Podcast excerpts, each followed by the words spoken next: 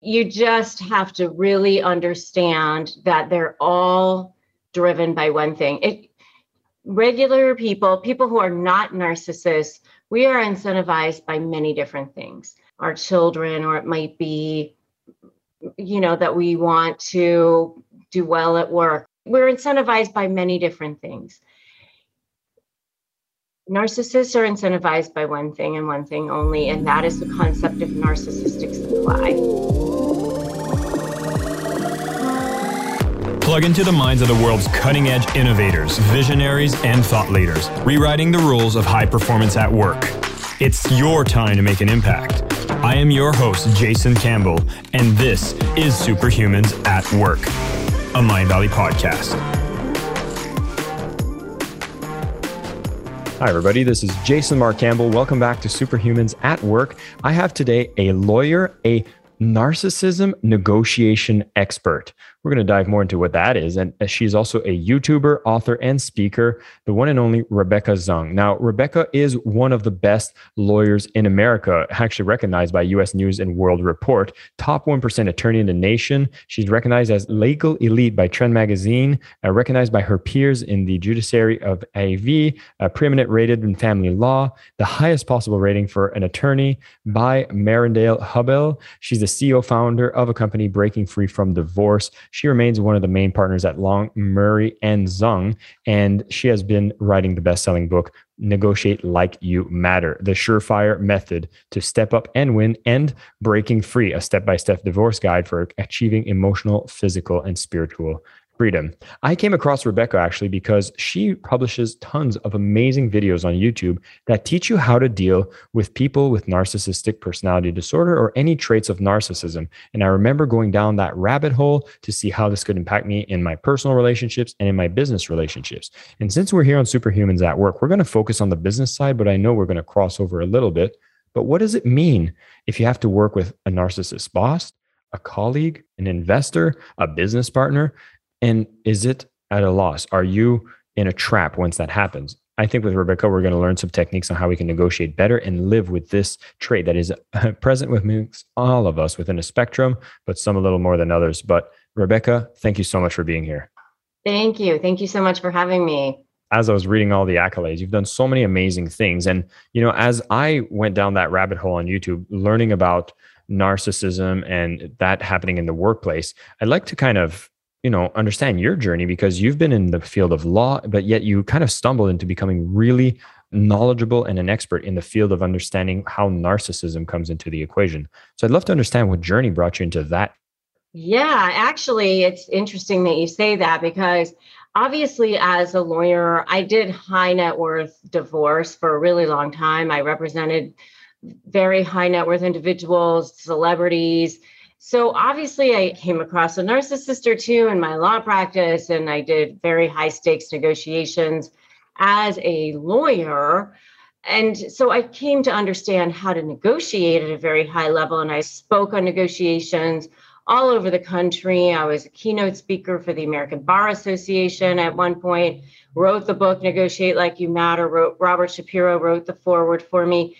I very much understood and understand negotiations at a mastery level. But honestly, we're here talking about superhumans at work and workplace issues today. It wasn't until I had to deal with it. I had a narcissistic business partner myself in a very small business venture. It didn't go very far, it didn't even make any money, it didn't even last very long. But I had a female business partner for a short period of time. And she was a covert narcissist. And it was truly one of the worst experiences of my life. And I didn't realize what was happening until a friend of my husband and, and mine, we were at dinner, and this guy happened to be a clinical psychologist who pointed out to us uh, that person is a covert narcissist. I had never heard that term before. I never even knew what that was. I had heard of a narcissist before, but to me, a narcissist was a big bragging male, frankly. I never even heard of a narcissist female. This was just my thought of what a narcissist was. A narcissist was a male who was a person who went around bragging and filled the room. I don't know. That was just kind of what my thought was as far as a narcissist. So when he said, oh, that person is a covert narcissist, and he went on to say something about cluster B, and he, he gave some other terms and recommended a couple of books. So I went and got these books, and it completely blew my mind and made me realize that somebody else in our family was also a covert narcissist. And I just started delving into hundreds of books on narcissism. That's when I started realizing wait a minute, all this study that I've been doing all these years on negotiation, I can actually apply what I'm learning about narcissism to my negotiation skills. And that's when it all started to come together for this. I would assume it was coming from a close story because, yeah, you really went and shaped that field and really provide the key content that most people want to know. And it's a common case. Like I know we're talking with the chat with our Mindvalley members here, and everybody has a story, whether it's in the family or in the workplace, of someone that has, you know, a narcissist. And so I'd love to dive right into it because we're talking about negotiating with a narcissist. And, you know, in your case, you had a business partner, which makes it very intertwined, very intimate. But I'd love to start with an obvious question, maybe like, okay, we've learned about some negotiation. I've had some guests here talk about negotiation and how to negotiate better right here on Superhumans at Work. How do we have to deal with it differently when we recognize that somebody is a narcissist?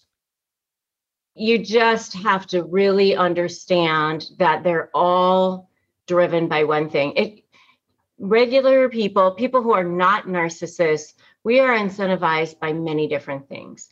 I mean, sometimes it might be our children or it might be you know that we want to do well at work we're incentivized by many different things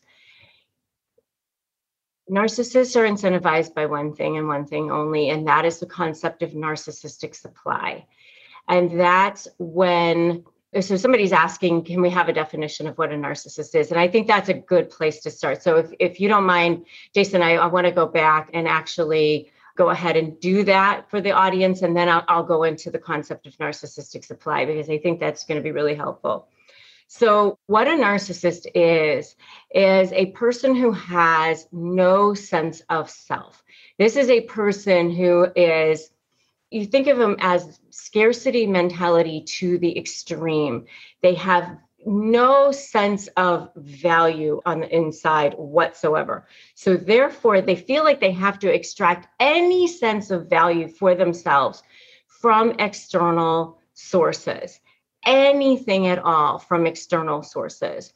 And so, because of that, they cannot feel any sense of care or empathy or sympathy or anything for other people because they just it's scarcity to the extreme. It's almost like you have to think of it as if I don't have any food or oxygen, so therefore I can't give you any. You just kind of have to think of it like that. They have to get constant sources of what we call narcissistic supply. That's their food, that's their oxygen. So, supply can come in the form of what I call good sources of supply which are what you normally think of when you think of narcissists when they're going after supply, which is compliments, adulation, money, prestige, the right friends, the best houses. You know, that's what you normally think of when you think of narcissistic supply. But then there's what I call the dark underbelly of narcissistic supply, which is devaluing people, debasing people, controlling people, intimidating people, treating people poorly. That also gives them a source of supply. So it's both, right? So there's what I call the grade A diamond level supply, which is the first part that I pointed out. And that's, you know, how they look to the world. And then there's the what I call the coal level the darker, not as good, but also important level of narcissistic supply, which is controlling people and treating people poorly, because that also builds their ego. But all of it is important, and you have to think of them almost as vultures. They they they go after any source that they can because it's almost like they're starving. Like any source is important to them. And it's a black hole. It can never be fed. It can never get satiated.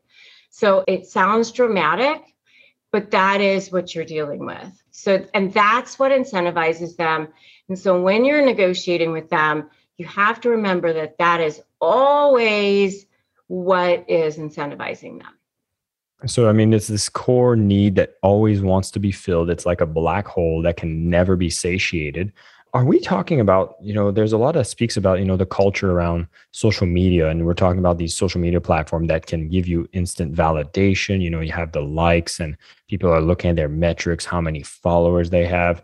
Is this something that's creating a culture that has more narcissistic tendencies or is this just you know enabling something that was already there?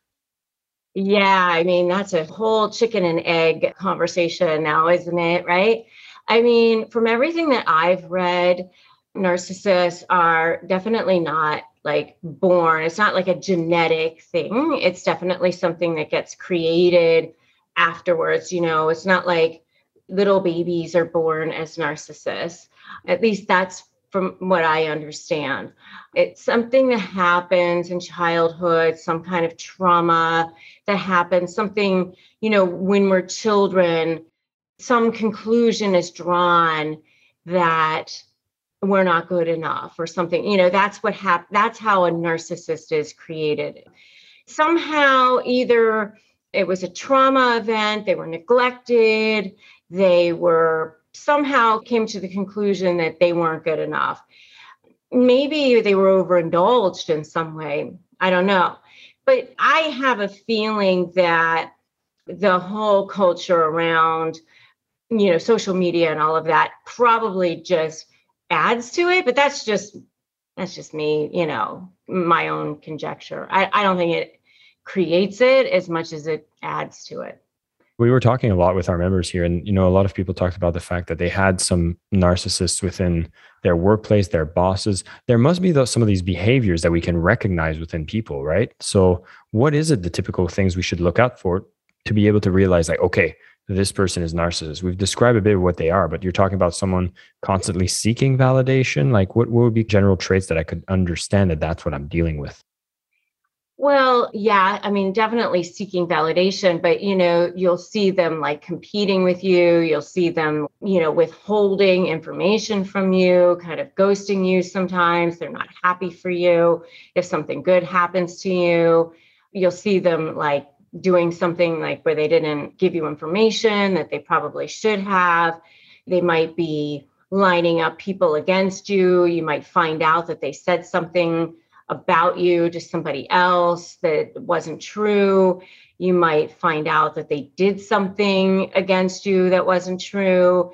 They kind of go all by the same playbook all the time. They don't operate from integrity. So a lot of times you'll find out that they were doing things that they shouldn't have. And then when you try to call them out on their behavior, they project it onto somebody else or they deflect, they lie about it. They don't do what they said they were supposed to do. They take credit for things that you were doing. It just goes on and on and on, especially in the workplace. I mean, those are the kinds of things that you'll see them doing. Well, with everything you're telling me now, it seems to me like, you know, the best case scenario if you encounter a narcissist is almost to run the other way but i guess that's not always available as an option. And so are we are we trapped? Are we doomed to be miserable? Or it sounds like you're giving us a message of hope that there are ways to negotiate better. Well certainly if you are in a relationship with a narcissist you definitely want to figure out a way to not be in that relationship anymore but if you have to be in that relationship for a period of time longer, you want to figure out how to exit it in a way that will be the least amount of damage for yourself. You know, so you want to plan accordingly. You don't want to just leave because obviously with a narcissist, you're either for them or against them. And if you're against them, you're definitely going to be public enemy number one. And they're going to do everything they can to try to take you down, make you look bad, make you look bad before that you can make them look bad. You know, so you definitely want to make sure that you can you plan ahead of time before you just leave because that will you can then try to control the situation. But, you know, I wouldn't try to stay in any kind of a long term situation if you definitely are in a work situation with a narcissist for sure.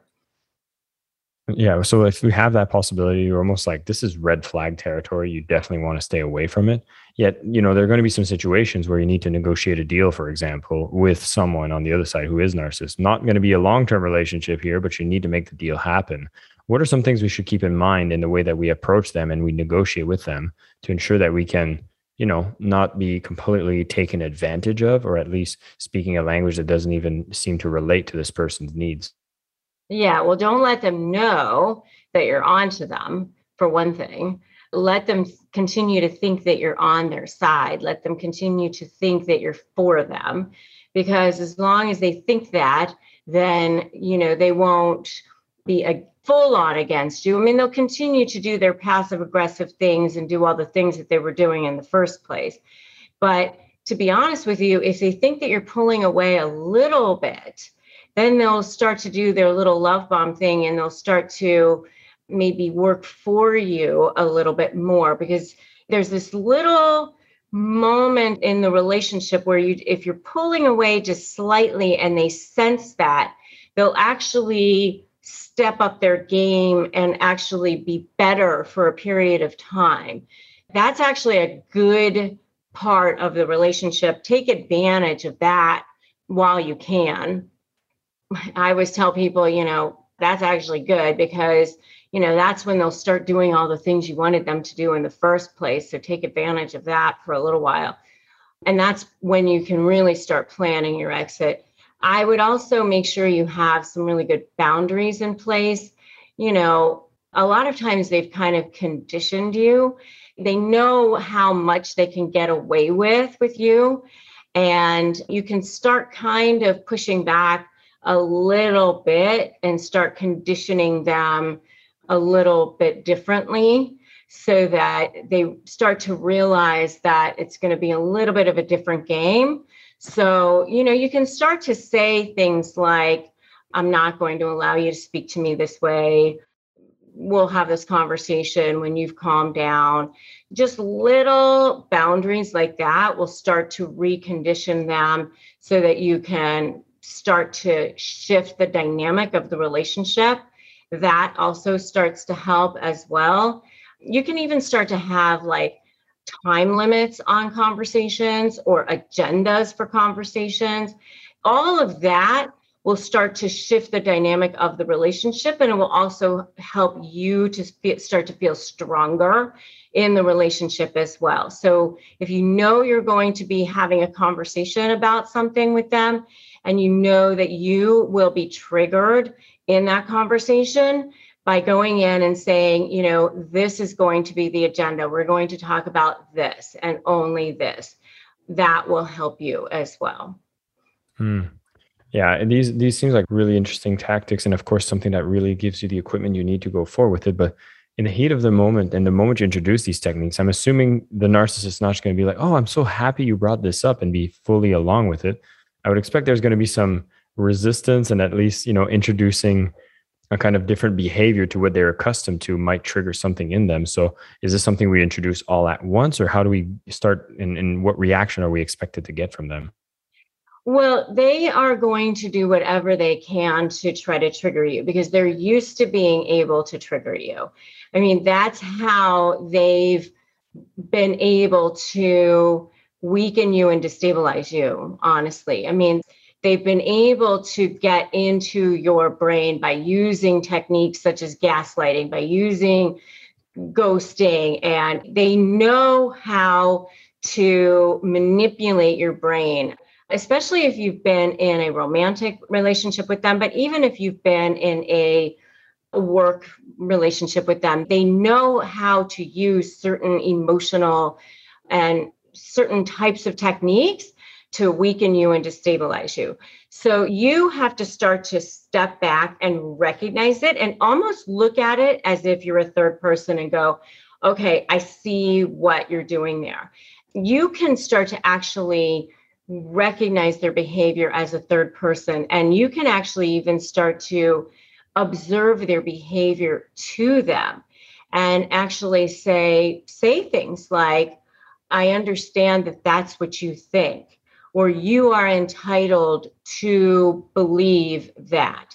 And that will actually help you to start observing their behavior to them as a third person so that you can start to put some space and some gap between their attempts to trigger you and your emotion behind it. Because the more you can start to put some space between their attempts to trigger you and you actually being triggered, the less power they're going to have over you. And that's when you really like if once you can start to shut off that emotional trigger, that's when their power over you will actually start to shut down.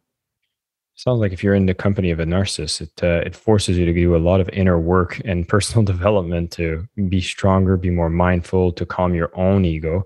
It almost becomes a mirror for personal growth. Like, have you seen and do you do you speak about the benefits that happen if you've been exposed to having a relationship with a narcissist? Oh, it becomes like one of the best things ever. I mean, once you can conquer that, you can conquer anything honestly. I mean, it has become like one of the best things for me. I mean, one of the best things that happened to me recently is that somebody told me that the former narcissist in my life was like, had contacted somebody that I knew and was, you know, trying to still, you know, penetrate into the very strict boundaries that I have put up in my life. And I remember that I felt nothing. I felt nothing about it other than just kind of pity at how pathetic it is that this person is still trying to do something. And that's when I knew I had really won in a way. I mean, because I felt nothing other than pity and wishing this person well. I mean, you can wish them well, uh, like, but over there. like, I wish you well, but over there. Uh, like, just don't bring your negative energy into my space. And that's when you really know that you've conquered it. And so it, it is, I mean, you talk about Mindvalley, you know, like it ends up to be the most freeing thing for your mind ever. It's almost like the, when it comes to like whether it's negotiating with a narcissist or having to deal with a narcissist, you know, in a work relationship or any other relationship, the ultimate level of control and the only one you have is your reaction to it. You know, given that there's not going to be rationality around it, there's not going to be change around it, or at least the change is going to be very minimal. might be just about saving face. It might be to win a favor back or get those points back, as you mentioned earlier. But in essence, it's really what is your emotional reaction in the face of these issues. Like I have a friend that I I was talking with, and she has to deal with the parents of all the children that she works with. And these parents are like, they want their children to be the best, and she does tutoring for them. And the parents get really crazy and they behave in very narcissistic ways. And in this case, this person would basically need to work on how much they get triggered by the behaviors that are going to be very narcissistic in nature. And that's really what we need to nurture. And again, to nurture these, we have the exposure, and then do we talk about the boundaries, we talk about the mindfulness, we talk about all these self care, self practices that we need to nurture. Yeah, of course. Absolutely. And then once you can do all of that, I mean, any negotiation, you know, I always say is like 50% of it is your mindset, 50% of winning it is your mindset. I mean, in some ways, it's probably 99% of winning it is your mindset, right? I mean, of course, you have to do all your research and you have to do, there's so much else that goes into it, of course. But if you don't have that winning mindset, if you don't believe that you can win it, then you're never going to. I wanted to also take it up a different direction here and ask about what if I feel that I'm listening to this conversation and I might have these narcissistic personalities. Like I might have these behaviors. And whether it's a full-time thing or it's a partial thing, like maybe there are times that I've came up and I was less humble than I needed to be. And I was seeking maybe that validation more than I, I should be. What are things I should be doing if I'm wondering for myself, like, oh my God, am I being too narcissist? I mean, I think that all of us at times feel that way. I mean, I I don't think that you know everybody in the world is a narcissist. I just i feel like all of us at times have moments where we feel selfish. All of us at times have moments where we want to feel seen heard and know that we matter. I mean that just makes us a human. That doesn't make us a narcissist. You know that's why my i called my book negotiate like you matter because we all want to feel seen, heard, and know that we matter. That just makes us a human. What makes you a narcissist is when you just never want the other person to matter. You only want to be the one that matters ever. So, I mean, when you're all the way to the end of the spectrum, when you only can see yourself and you can never let the other person matter, that's when you're full on narcissistic. And again, I know you mentioned that one of the best things you can do in those cases is to run away, but you can't obviously run away from yourself. But are there treatments? Is there work that can be done? Are there progress there? Yeah, I mean, I have interviewed psychologists and psychiatrists on my show, and I've talked to them. And from what I understand, they can go through treatment and they can be cured and they can, you know, get help but from what I understand, it's pretty rare because of the nature of it. They don't generally do that. So if you are in a relationship with a narcissist, I wouldn't hold out for that. So I would plan not to continue to be in that relationship because that's probably a better plan. You can only control yourself, you can't control the other person. Well, Rebecca, I know this is a topic we're just scratching the surface here. So I did want to thank you for your time to open up this for all of the people that are listening to Superhumans at Work. I know here with our Mindvalley members, we're going to open it up to a Q&A, but for those of you who are listening to the podcast, make sure you go and follow Rebecca Zung. We're going to put some links to her website, her YouTube videos, where you can go dive deeper into the field of narcissism. If this is something that you feel that you are exposed to, you need to have more understanding of the topic. I know for me, when I was dealing with this kind of situation, all of the videos that she created has really helped me get a firm understanding of what's going on here because that might be the feeling that you're left with when you're dealing with somebody with narcissistic personality disorder.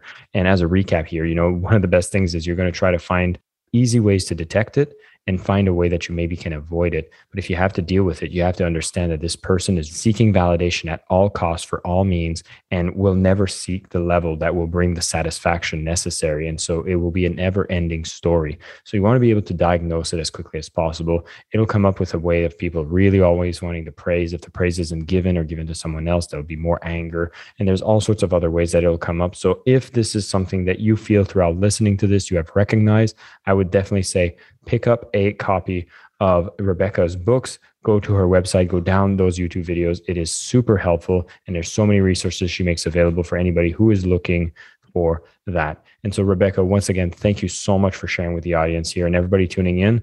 Best of luck. Take care of yourself and stay superhuman. Thank you.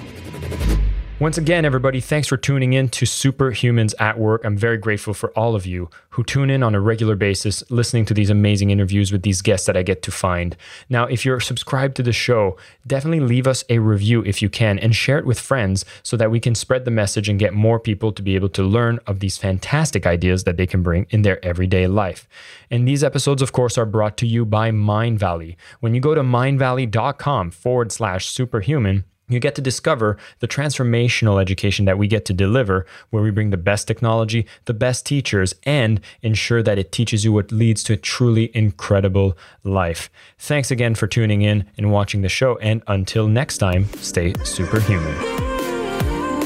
My name is Jason Campbell, and this is Superhumans at Work a Mindvalley podcast.